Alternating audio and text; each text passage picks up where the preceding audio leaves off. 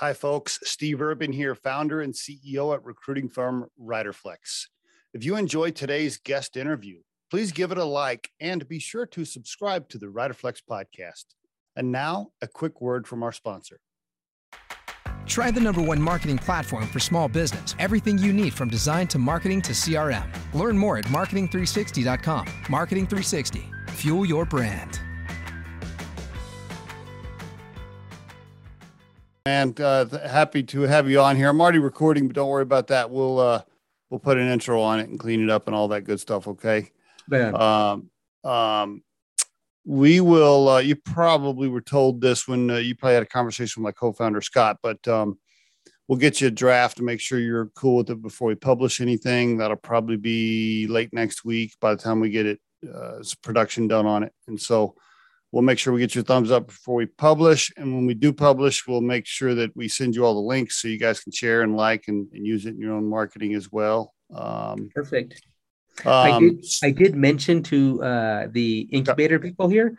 I was No, like, yeah. "Hey, uh, when I'm talking to Steve, I'll say maybe he's interested in, in hosting y'all because they've been Sure. they've helped several companies come to life, and I'm like, I don't, you know, I've listened to a few of your podcasts, but I'm like, I, maybe he wants them, maybe not. So I thought I'd throw it out there. Yeah, oh, absolutely. Happy to talk to them. We've done, a, I mean, you probably know this. We've done a shit ton of people from Boulder and Colorado and startup people, and I'm sure we know a lot of the same people. So yeah, happy to chat with them. Thanks, thanks for mentioning that. Appreciate it. Yeah, yeah. Uh, um, super conversational, man. Just, just pretend like, you know, I saw you at the bar and I was ordering a beer and I bumped into you and I was like, hey man, what's your name? What do you do? Like very personal, very conversational at first and then I'll ease us into business and outdoor element and all that. But at first, Right it's on. just you know like we're just chatting. Is that cool? That's cool. All right. Um, all right, man. I think we talked about uh, everything we need to know. Um, I'll stop you a little bit before the end of the. Uh, we'll we'll go about forty five minutes or so, and then I'll kind of wrap it up. And then when I say bye to you on the podcast, just hang tight. I'm just going to hit stop on the recording, and then we'll then we'll finish up. Does that sound Okay. cool? All right. Great. All right, man. By the way, is it Mojica? Perfect. Mojica. All right. What I thought. Mike Mojica on the Riderflex podcast. Mike, I want you to know that when I was looking at your profile and getting ready and studying, I felt really out of shape and kind of fat after I studied your profile, just so you know. Got some bad knees right now. Don't feel bad. do oh you got some bad news well yeah you probably do compared to all the or based on all the stuff you've done i mean damn uh, are you an endurance athlete or just kind of a how would you describe yourself athletically these days You know, I'm more of a weekend warrior right now. I've done one 50 miler. That was three years ago. Um, but I I feel like that's where I get my revelation, if you will, from out on a trail. If I'm running, I usually Yeah. come home with some idea. And so it's kind of my place just to get inspiration. And so by nature, I like to be out either hiking or running. And Yeah. lately I've been suffering some some bad knees. It's like it's been bad. I, I had to take off for a while, let them Uh-oh. recoup. So I wanted Uh-oh. to do a hundred miler this year, but it, it's just it won't happen. I'm running five Ks daily now, but okay my knees can only take so much. okay now are you one of those guys that counts calories do you have like little tupperware uh, containers with calorie numbers with a little tape on them or No, I do have an app. Uh, so occasionally I'll log, and then I think I hone myself in to figure out, okay, this is about 1800 calories or so. That's what I need. That's what I feel good with. Uh, so I, I'm, I, I like to think I'm a counter, but I'm not. Like, uh, Okay. it's okay if Uh, I splurge. right. It's not a big deal. but you uh, you don't go through mcdonald's drive through very often i'm guessing Uh, probably three times a year. It's something about those. something about those cheeseburgers. I don't know. Something magical happens when you put French fries and ketchup inside that cheeseburger. It's like a buck fifty. It's like an experience. I'm like, why do I love this so much? I know it's horrible for me. So about Yeah. three times a year, you know, maybe once a quarter. three My times kids a year want it. okay. I'm like, yeah, I need a cheeseburger right now. So- That's pretty good. Were you always an athletic, in shape guy? You know, conscious about that, or were you like the, like the, the, the fat kid in junior high, or what was your story?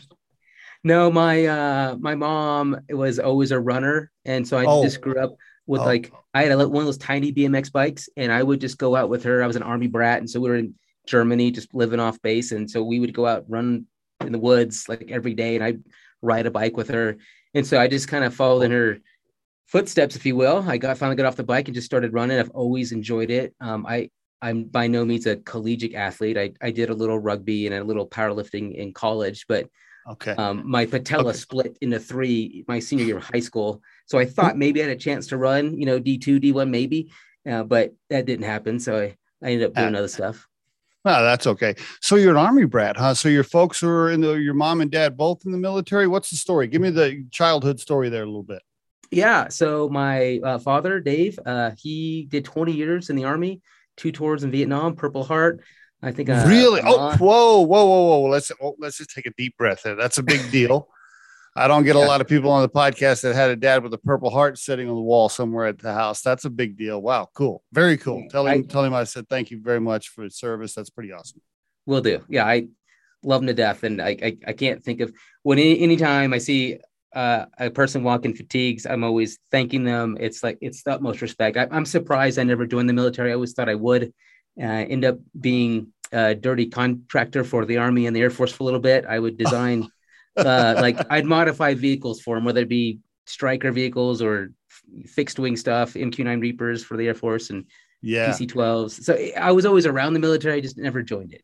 Okay. All right. So your dad was a 20 year. Did he do anything after or just retire? What, what Well, he he actually worked for the Veteran Affairs for 20 more years. And Wow. Yeah, it was, it was like teaching people about the benefits, what they could receive. He was put on special assignment to reach out to the Native American community. Cool. Uh, to they, they noticed that like a ton of vets from the Native community weren't taking any benefits, and so they're like, "Hey guys, like this is available for you. Please take it." So he he was privileged to do that. He's if you get into me, you will know that we're I'm part Native American, and it was uh, it's, So, it was a Gotcha. blessing. Gotcha. Yeah. Gotcha. But so he was Native American then. Yeah, yeah. So Yeah, Native American, Mexican American is my heritage from both my parents. Gotcha. Is Mojica uh, a Spanish or a Native American name? It's it's Spanish. Yeah. So my native name is Bodaway, which means fire maker, and we'll That's get cool. into that as it kind of folds into. The Yeah, yeah, yeah. Cool. Very cool. Okay. Uh, all right. And then your mom, uh, she was a runner, but what she do for? And then she was in the service too. No, no. She uh, raised the kids. Uh, she and my dad went to college. I think when I went to college, and so Oh. she beca- she became a school teacher um, as I was exiting uh, college. And yeah, so How she focused that? a lot on ESL, uh, English as a second language, and she was yeah phenomenal. She had a rough time growing up. Uh, she didn't speak a lick of English, and uh, she was kind of traumatized uh, in in her experience, and so she wanted to kind of give back. And when she had that opportunity, uh, after raising four kids, she's like, I'm going to school. So she got her degree and became a teacher. Wow. Okay. Yeah. Your parents are impressive then. Yeah. Impressive. Both still alive? Yes, yes. Still I have, married? one, I have one grandfather alive. He is 95. Whoa. That's some okay. longevity in me. Yeah, uh, wow. All right. Uh, parents still married? they are.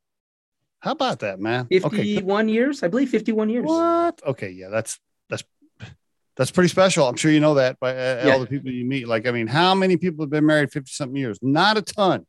Right.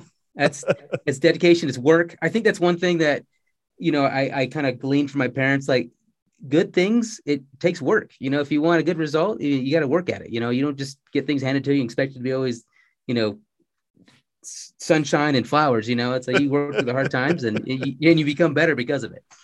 Isn't that the truth? Yeah. You can't just go to Starbucks and send out a few tweets on social media and think good things are just going to fall out of the sky. It just right. doesn't work that way. Yeah. My, my dad taught me, he's like, look, son, this is what you do. Like you get on your knees and you pray like it all depends on God. And then you get up and you work like it all depends on you. I'm like, great advice. So Oh man, that that's ooh, that's a good line. I'm gonna have to use that. I'm gonna have to use that. That's a good it. one.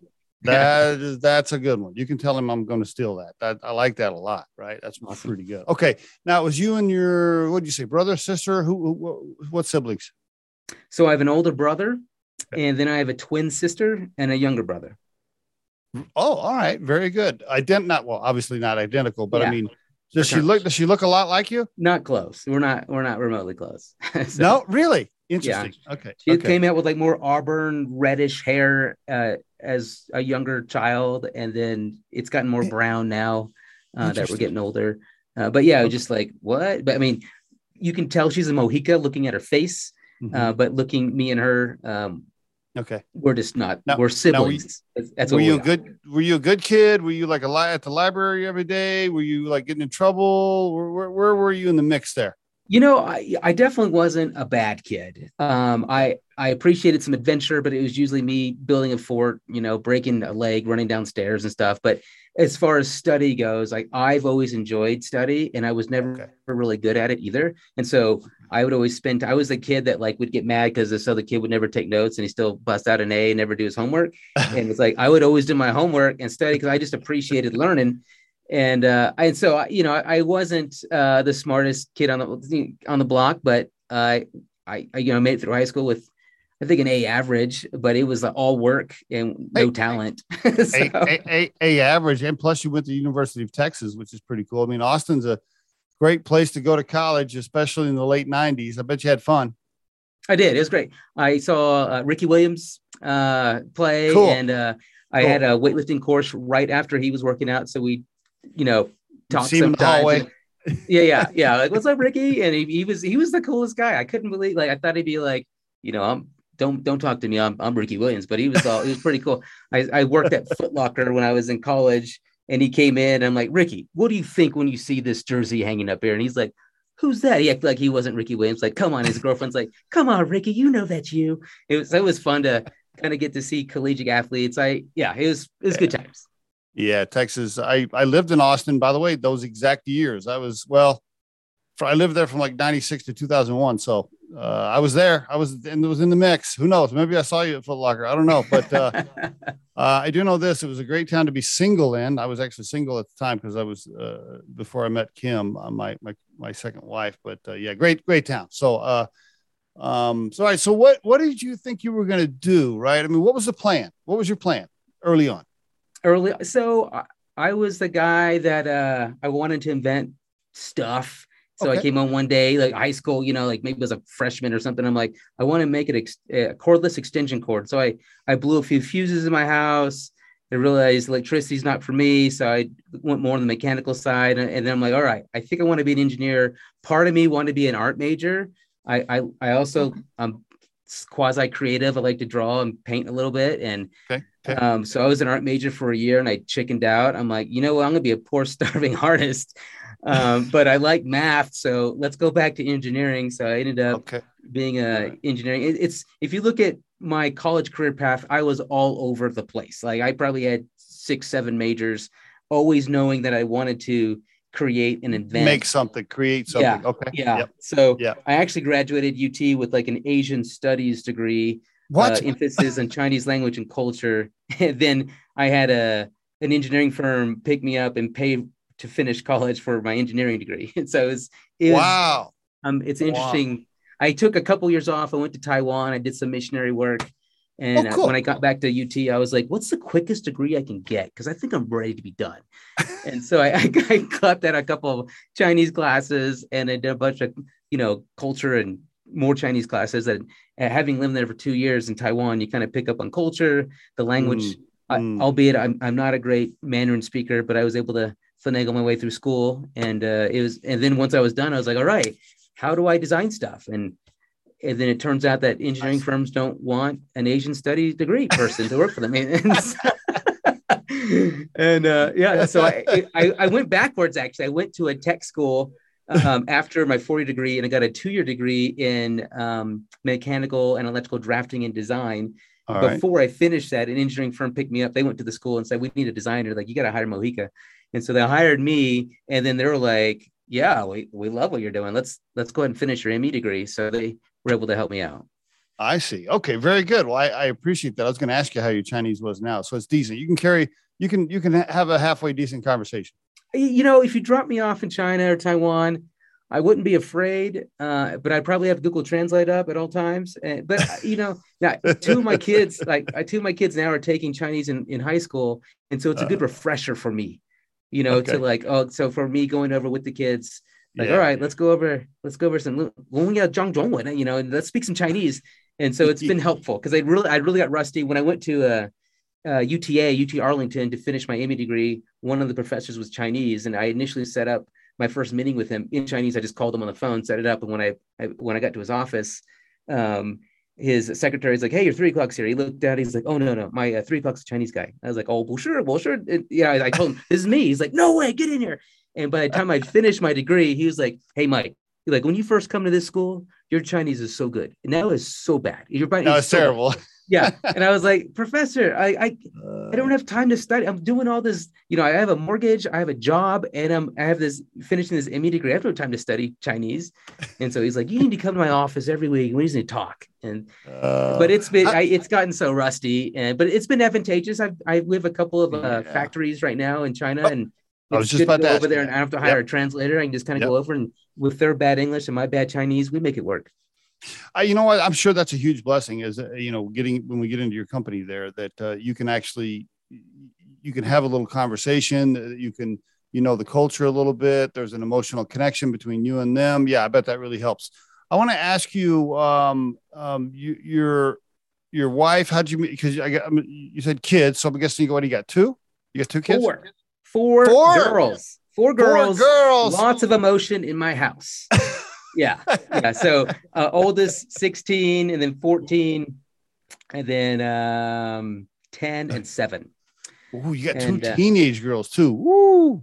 Yeah, yeah. Woo, Thankfully, they're woo. right now into sports more than guys, and so they're okay. uh, cross country and track girls.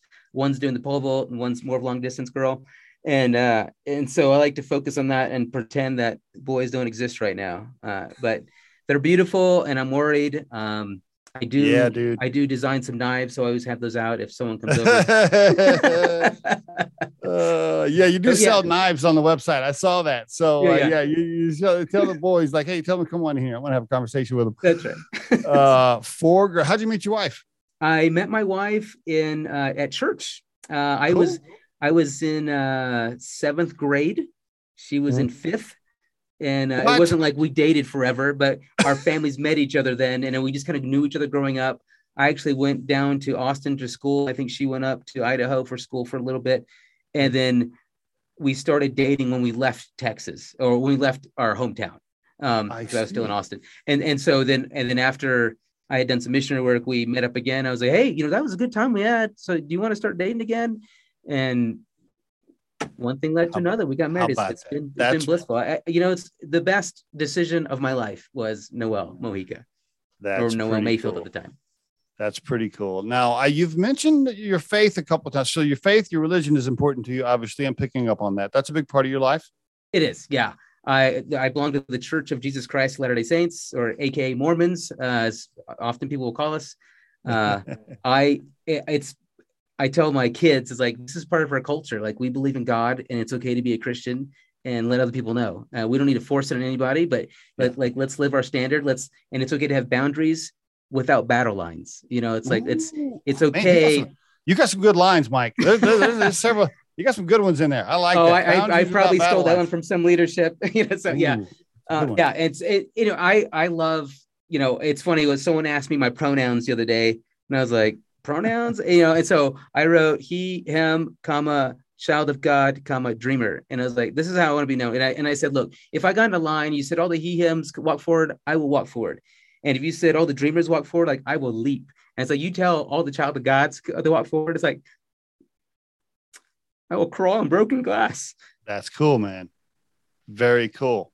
That's very cool. I appreciate you sharing that with us, man. You know, it's very good to, for it's very um um, humbling and uh, joyful to hear somebody talk about their their religion and faith openly and not be scared to talk about it or not be ashamed to talk about it or not be afraid to talk about it, that they might be attacked or whatever. Because it feels like i mean you know i don't want to go down this rabbit hole but it just feels like um, people that uh, highlight their religion seem to be attacked a lot these days. And by the way, my mom is, um, uh, I grew up Assembly God. So we were Assembly God. I grew up in Oklahoma, which is a very conservative religious, as you right. probably know. Yeah. And uh, I was in church, you know, three times, three times a, a week until I got old enough to fight back a little bit. And so I only had to go one time a week, but but my point uh, is it's it's good to see that you're open about it and you're brave enough to talk about it without worried about any kind of retribution because boy it just seems like It just seems there's a lot of negative stuff towards folks, uh, and so I'm happy to see that you. Yeah, yeah you know, I and I feel like that's that's pretty realistic. Like if there's some people out there that for whatever reason they want to knock on faith, but I feel like those who really get to know me, like we're friends and we, yeah, we get right? to know each other. And it's just we all come with maybe our, our set of biases that we grew up with and and we just don't have that experience. And when, when you actually experience like a you know a real friend, you find out about them, mm-hmm. then it's mm-hmm. like, oh, like you're you're not that bad. In fact, I might like you, you know. And, and I, I, found like that's mostly how it was, you know. And I and I really got a glimpse of that when I was in Taiwan doing mission work because I was not only introducing like this book of Mormon, but also this Bible, right? It was like, oh, you've heard of Jesus, you know, and and I grew this great respect for uh, the Buddhist faith, uh, faith, and the and the Taoist faith, and like there's a lot of common, especially like familial piety. It's like they believe like strong family ties, and it's like, and I just grew to appreciate like what faith can do for people, you know, yeah. no matter what faith it is, if they're really believing it, it's like they're generally just really good people, you know. That's and, true. You're absolutely so, right. I, you're absolutely right. I liked you. I can't remember the exact line you said earlier, but I'm gonna uh, kind of paraphrase here. You know, I'm like you. I'm so much like you with regards to like, look, man, I don't care what your faith is. I don't care what your sex is, your religion, your race, your, your political beliefs. Like, I, listen, man, you, you be you. It's cool. I'm not going to try to. Oh, I think what you said. I'm not going to force, but I'm going to have my beliefs, but I'm not going to force them on you. And by the way, I'm not going to be mad at you and hate you and demonize that's, you either. Amen. That's the that's it. That's the part. That's the part that's, about social media that drives me nuts. It's like, look, if I met a guy, here's a perfect example, and I'm ranting for a second here. If I met a guy at the bar, right? Let's just say I'm at the bar, I'm having a beer, and he told me he likes the color purple and I like the color yellow. Like, I'm not going to like just be mean to him and say mean things and start demonizing him in the bar. We're just I'm just going to continue to have a conversation right. with him like he's a regular person. Him. Yeah, You're not going to exclude him. Nothing like, right. like, hey, you want you want to play a game of pool? No, I can't play pool with you, man, because you like purple and I like yellow. It's like, come on, you know. But but on social media, we just we just attack each other for that. I, yeah, I, and I think that's I think that's honestly like part of the downfall, the crumble of our society is that we we lost the human interaction. Yes. Right. Like yes. like I talk to my neighbors and then I talk to other people who don't know their neighbors. Like you've been living for 10 years, you don't know your neighbors. Like we need to get like we're a community, man. We got to talk to each other. And when there's a problem, like I call my neighbor all the time. You know, yeah. and, and it's awesome to just have that relationship. And we are completely different people, like my neighbor yeah, and I. But it's fine, but, right? Just because he doesn't yeah. believe all the things you believe, that doesn't matter. Yes. Yes. That's it. That's it. And, and, and in my faith, I'm like, I believe that we like we're all like a family, like we're all children of God. And so I'm like, well, if we're all family, why don't we just treat each other that way? Uh, it just right? just be cool like that, you know.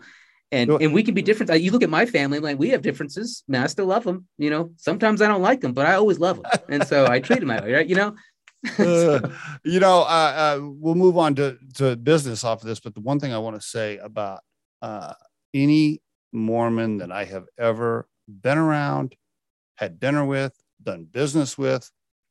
I just cannot think of of a quote. I'm sure there are bad ones because there's bad people in every group. Oh yeah. But I mean, my experience is they're honest, they're on time, they're organized, they pay on time, uh, they don't lie, they they they want to do good business, they want to do good things. Uh, I got to tell. Well, that's good to hear, and I, and I hope that's true with me. I I, may, I maybe fall short on the organized part, uh, but I'm working on it. so. I was I was at a I was at a uh, uh, when I was the president of another company before I started Riderflex. We had some vendors that were servicing the company, and they were Mormon guys. They were a marketing outfit, and they wanted to take me to dinner that night. And so they get to the restaurant first. There's three, there's three of them. I sat down at the table at this nice steak restaurant, and uh, I like to I like to have a, a cocktail before dinner, and so uh, I sit down and there's three guys there, super nice guys, right? And I, I look, I'm looking around, and of course, they all have iced tea, water, and like lemonade or whatever. Right. And I'm looking there, and there's a, I shit you not, Mike. There's like a five, six sec, second, six second delay in my head where I'm like, hmm, okay. I thought about like being nice and just ordering a Coke or something, but I didn't. I went ahead and ordered my bourbon, but still. just be you, right? We're gonna take you, you, you And you know what? They were fine with it. They were they were yeah. fine with it. They didn't they didn't like give me a hard time. Anyway, all right. So all right. So you, so it's interesting that you didn't come from an entrepreneurial atmosphere necessarily, right? Your no, but you dad... know what? My dad really pushed the like. This is oh okay America. Oh, like okay. this is the okay. land of dreams. Okay, okay, and you can do whatever you want. All right, so that's that's where some of the seed was planted, right there. Totally. Oh, I see. All right, all right, and and so let's let's move up here. So you had a few. I mean, you went through a few jobs, right? You had some career here, right? Where you before you started Outdoor Element, correct? Yes. Um, I don't want to touch on all those. I kind of want to skip to where you. When did you have this? Okay, I'm I'm done working for somebody else. I'm going to start this. Yeah. What? So I, I, you know, I, was married and I like I got this engineering degree and I got I fell into aerospace, uh, okay. probably because one of my professors, and um, I thought I had security was the issue. Yeah, I was like, oh, this is this is a secure job. This is fantastic. Yeah and I went through four layoffs. And like I remember one of them, like just distinct, like maybe I can tell two of them real quick. And uh, it was like I had this review, annual review, and my manager literally says, "Mike, I can't find any deficiency about you, uh, so just keep doing what you're doing." And I was like, right. "Really?" And he was like, right. "No, you're for real. You're awesome. Thank you." I'm like, "Thanks, man. I appreciate the compliment. I'm always looking to improve, though. You know, help me out." He's like, "No, for real. Just keep doing what you're doing." And then the next month, I got laid off, and and then like, and I was like, "What?" And I, I came to him. I was like, "You know." I took this job, and the only question I asked was about layoffs because I had been through three prior to this.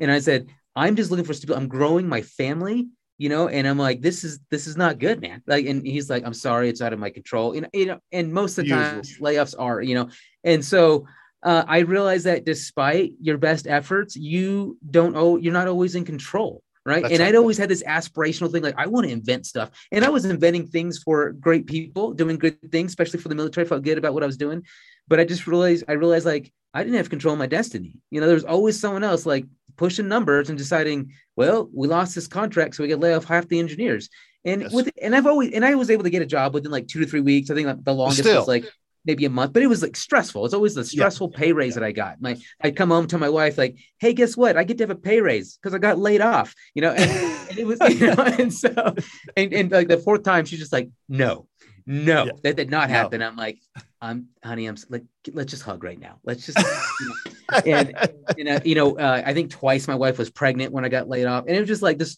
So I, I saw this.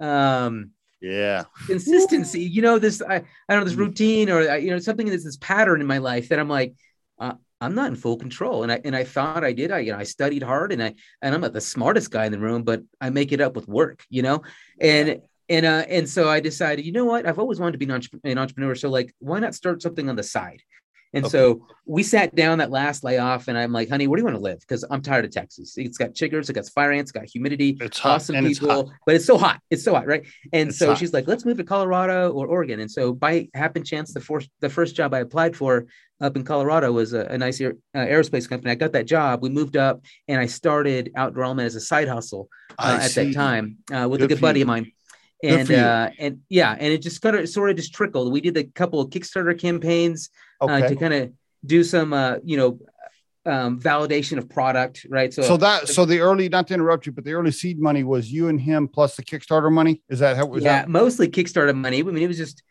maybe okay. a few thousand bucks for he, he and I. sweat uh, equity. Sweat yeah, equity. sweat equity is really what it was. And but okay. yeah, so the first campaign we did, I think we raised about 50 grand. It was a fire starting um Good for you. bracelet. Great. Right. And so I could throw a spark, get a fire going. We were able to raise 50 grand. And I, and I thought I made it, honestly. I was like, oh, this is easy. Like this ain't this ain't hard. And uh because Outside Magazine did an article on me, like saying, Oh yeah, the, bracelet, you know, yeah, you're like one of right. five items to have to survive an apocalypse or a doomsday event. And I'm like, yes, I made it. and I was so wrong. It was like, you know, it was that was a false pretense of, you know, I was like, see, honey, I know what I'm doing. Uh, yeah. Within six months, we had knockoffs on the market and uh, you know where imitation could be like the ultimate form of flattery or whatever or it it kills your bottom line right? Just like crushed it. And then i applied for uh, a patent uh, design and utility patent.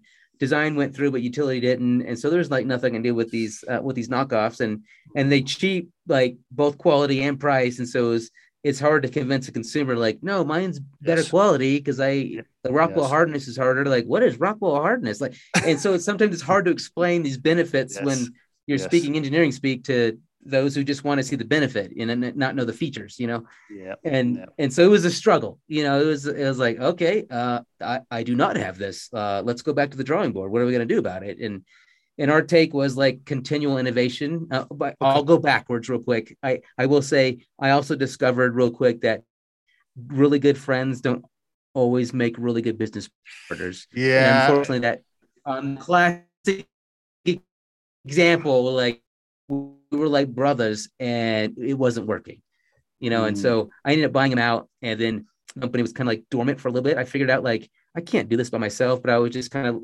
leaving it or existing.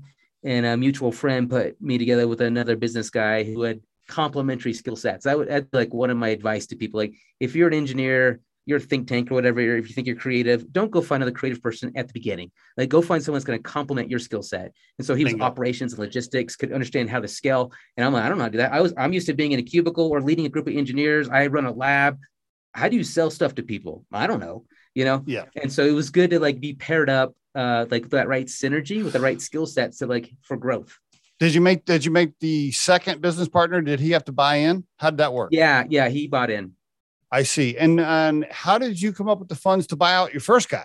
How'd you do that? I mortgaged the house. Like, yeah, I did it. I refinanced the house.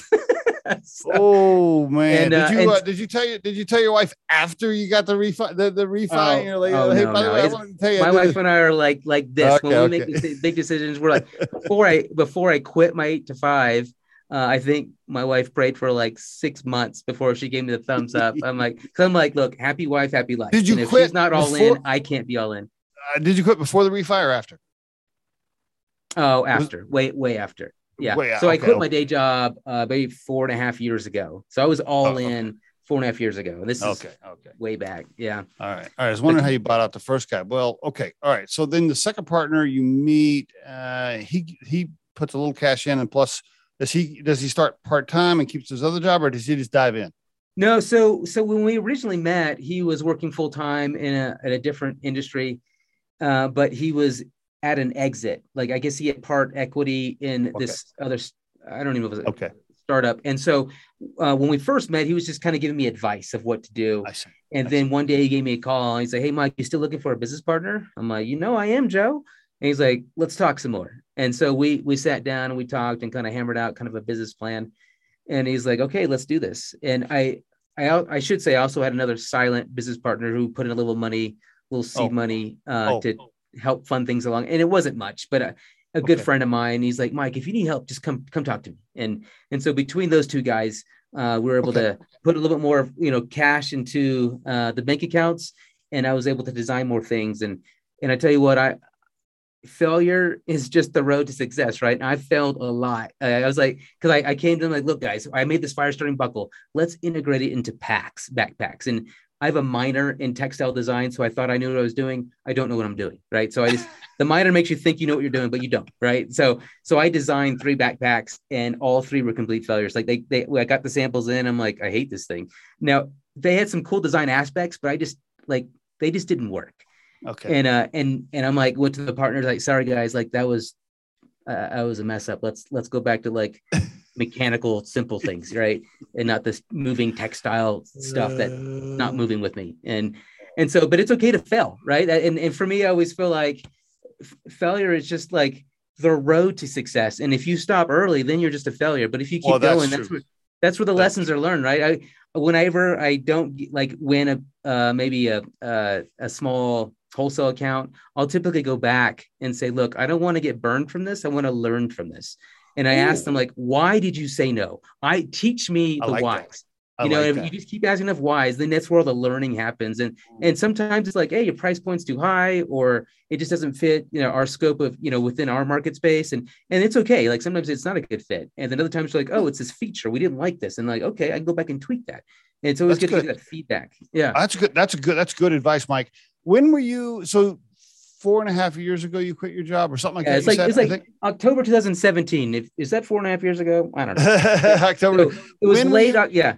when were you able to start paying your? Were you able to pay yourself from revenues right away when you quit your other so job? yes, but not a lot. Like Okay. I, I, you know, I, I took some advice from some other entrepreneurs, and they're like, "Look, you have to learn to pay yourself first, and, and maybe it's not a living income." And I'm still not at a living income right now. You still Right. you still could go get a job as an engineer right now, Oh making yeah, more than you I make. you know I was actually had a job offer like three weeks ago, and I'm like, oh, I'm gonna say no, you know, and, so- and uh and because I feel like I'm at this tipping point, you know, and okay. and at this Moosejaw thing, I was selected for this, you know, Cool. innovative, you know, acceleration program, and I applied for another one that's happening right now, uh, REI. Fingers crossed that I make that one as Great. well. So if I can get Great. into two accelerated programs, you know, that'd be fantastic. So I when I talked to this uh, engineering gal, um, I'm like, look, if I make the Moosejaw, then I, I can't accept it. You know, I can't even work part time or anything because I got to be all in.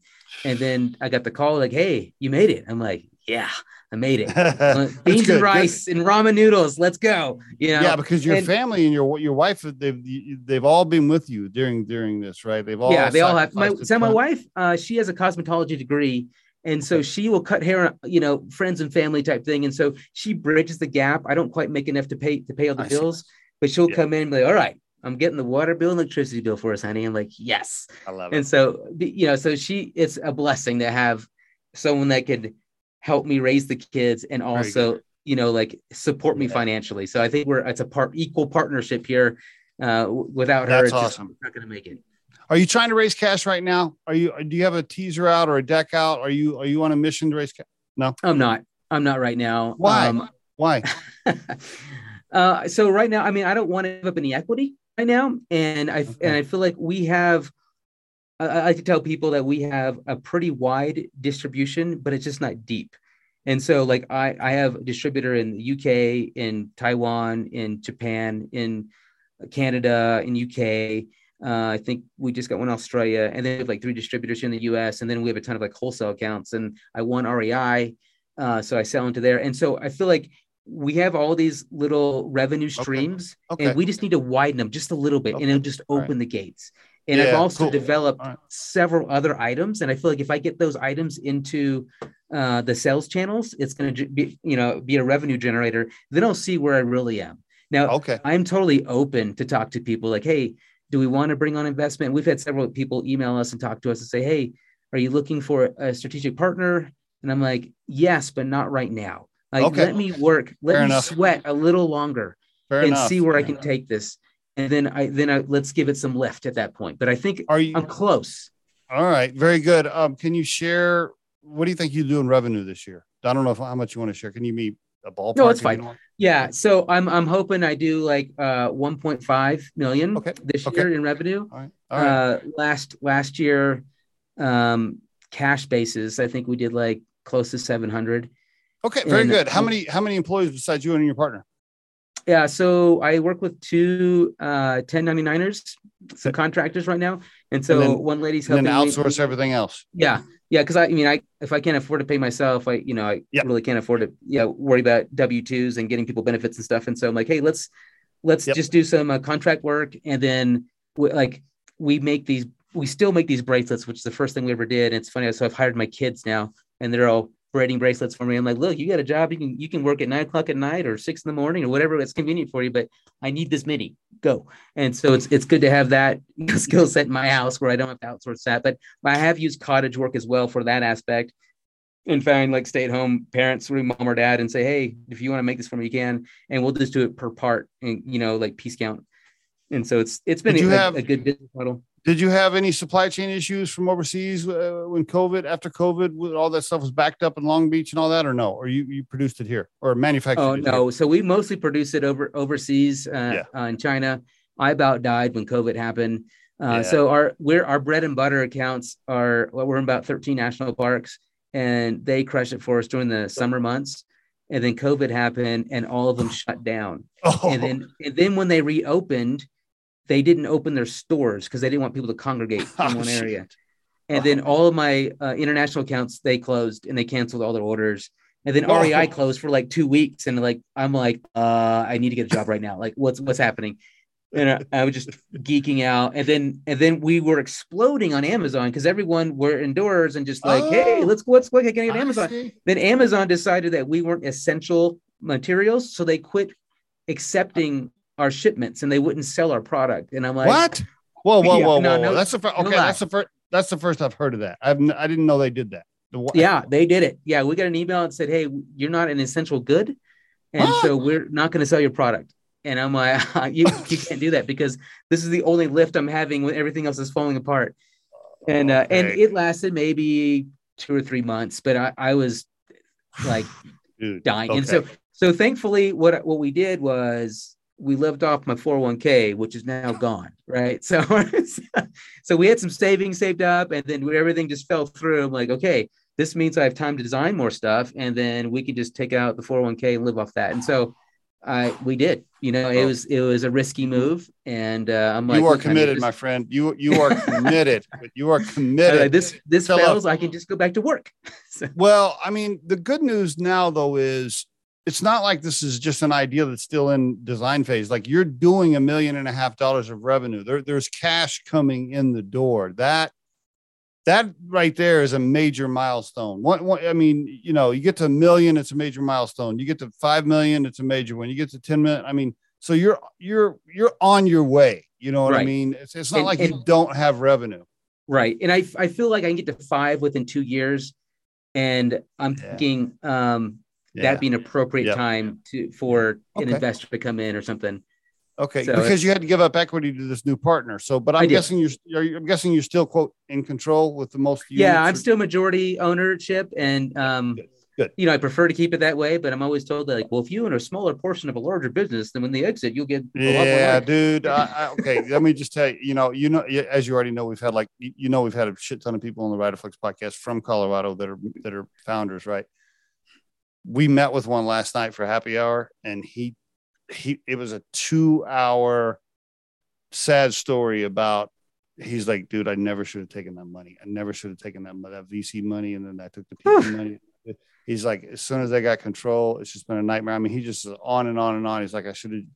And he just said, if you tell your listeners anything on the Riderflex podcast, maintain control of the cap table for as long as possible. I yes, and I struggle with that idea. I actually mentioned that in our little Moosejaw uh, accelerator program here. I'm like, you know, when people come in and I lose control, am I just becoming my own employee at that yes, point? Yes, you're You know, just and- that is correct. You're just an employee after that. You're just an Yeah. employee. And so I was like, that's where I struggle. Like, I want that lift, but I also want control, you know, because I have my vision. So I think if I find a partner, it's going to be a nice strategic. We have we share that same vision, and and I got to vet them hard uh, before we Yes, make that dude. move.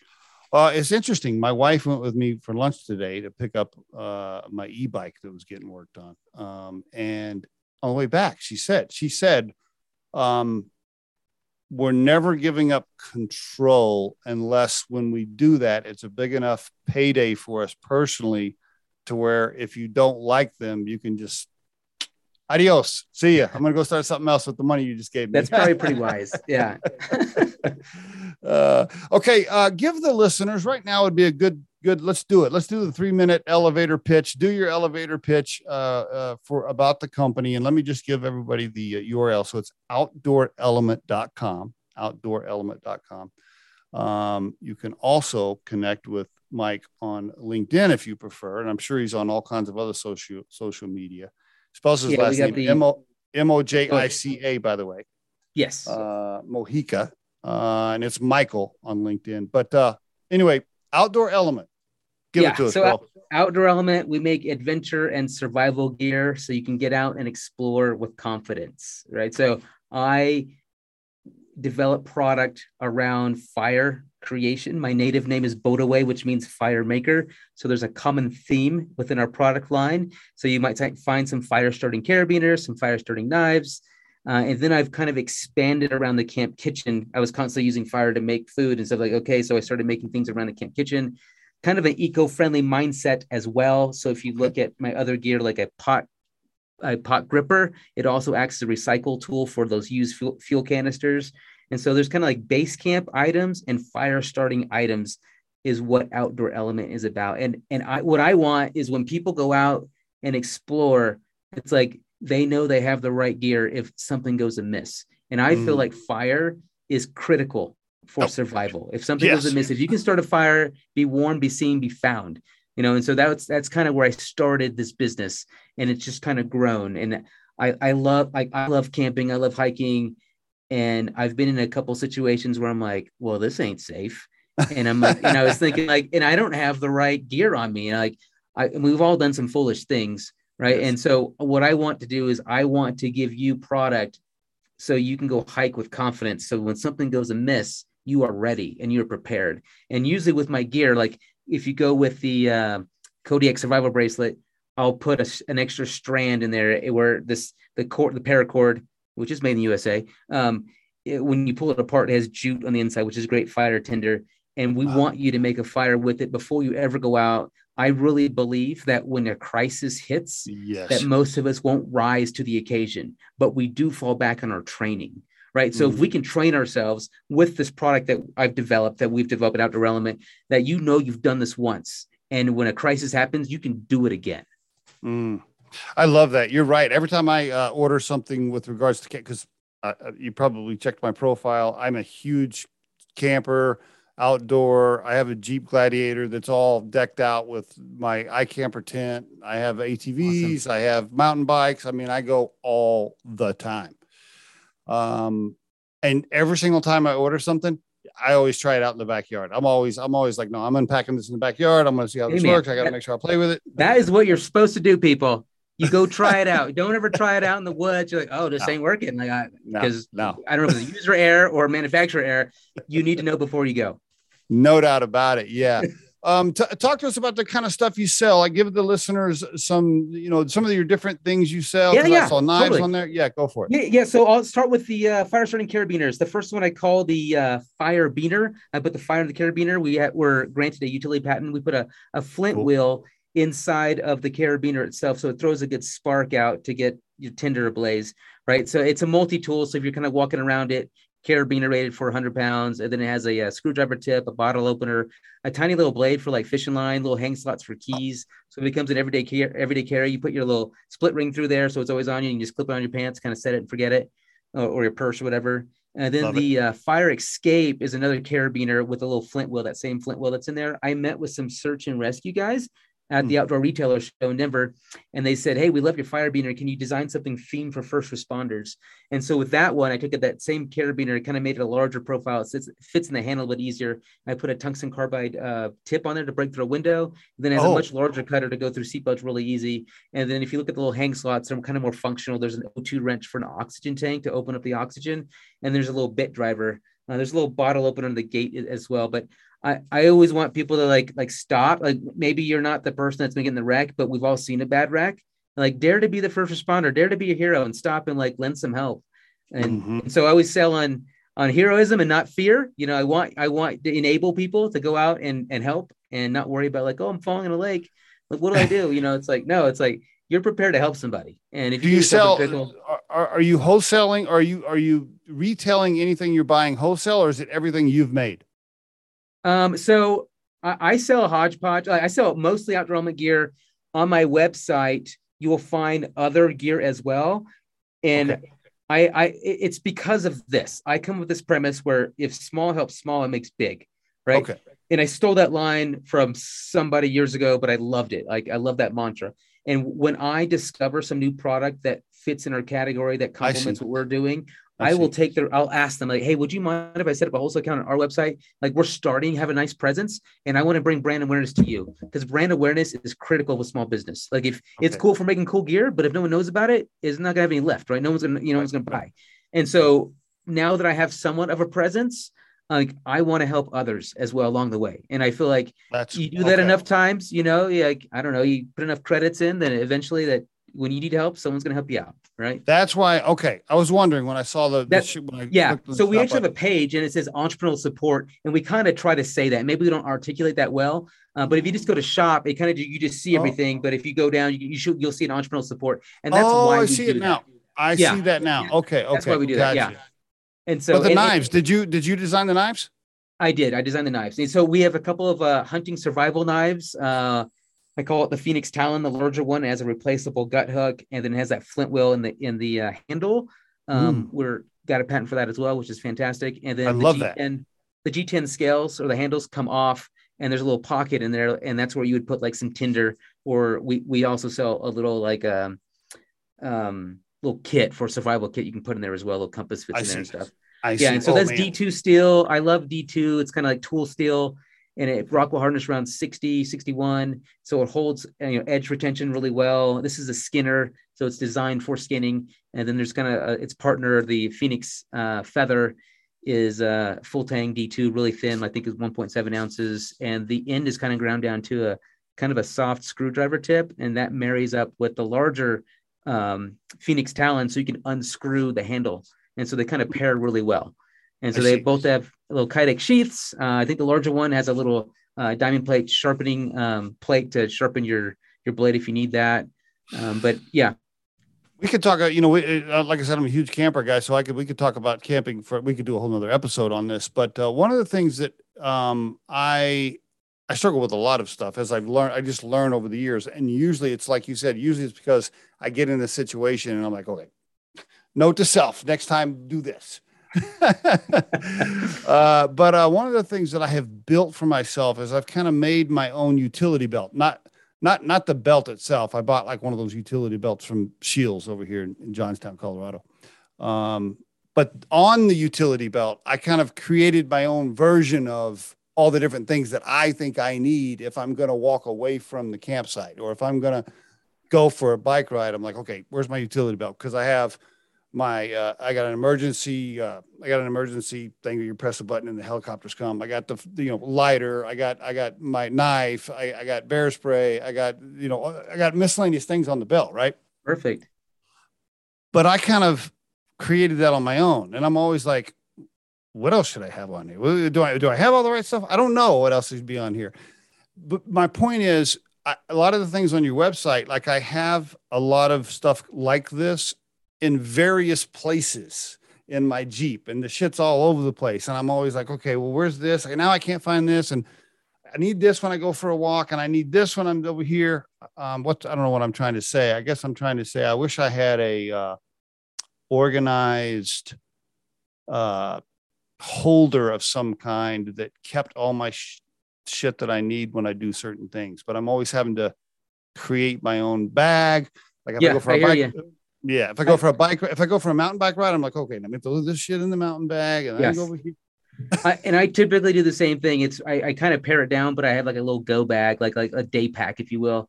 That if I Yeah. know I'm going out, I just throw the pack on. I got everything I need. I can go. Uh, but I try to incorporate multifunction in my designs, and Okay. so you'll in in like for the knives, I'm like I want it to start a fire, right? But I need to cut at the same time. It's I feel like those two are critical to have Yes. if things go amiss again. And so Mhm. I- I'm always trying to create that multi-function so you can have that redundancy. Maybe you do have a little, little fire starting kit, but if you have that knife with you, then you have a good plan B as well. You know, I see. and, and so and I I don't go anywhere without a knife. You know, this is I, I carry a little EDC always- carry, and this one starts a fire as well. Uh, there's a full I love that. Yeah, so it's coming out soon. Oop, just dropped it. Um, so, but yeah, so I'm always looking like what should I have now. I don't carry, I don't cover all the bases, but I do think I complement like those kind of ten essentials you're supposed to have on you at all times. And so I'll I'll constantly work with other companies, uh, and we'll do like collaborative giveaways. And I've I've written a little blog about like ten essentials for hiking and stuff. Uh, but I, I try to be complimentary to what's out there. I don't try to compete on everything. I'm like, hey, if I can do one or two things really well, let's focus Okay. on that. Let's not tackle the whole breadth of the 10 essentials and then I become diluted. I see. Yeah. I, yes, bro. Because you could easily uh, that could happen, right? You, you could get you could be chasing all kinds of products.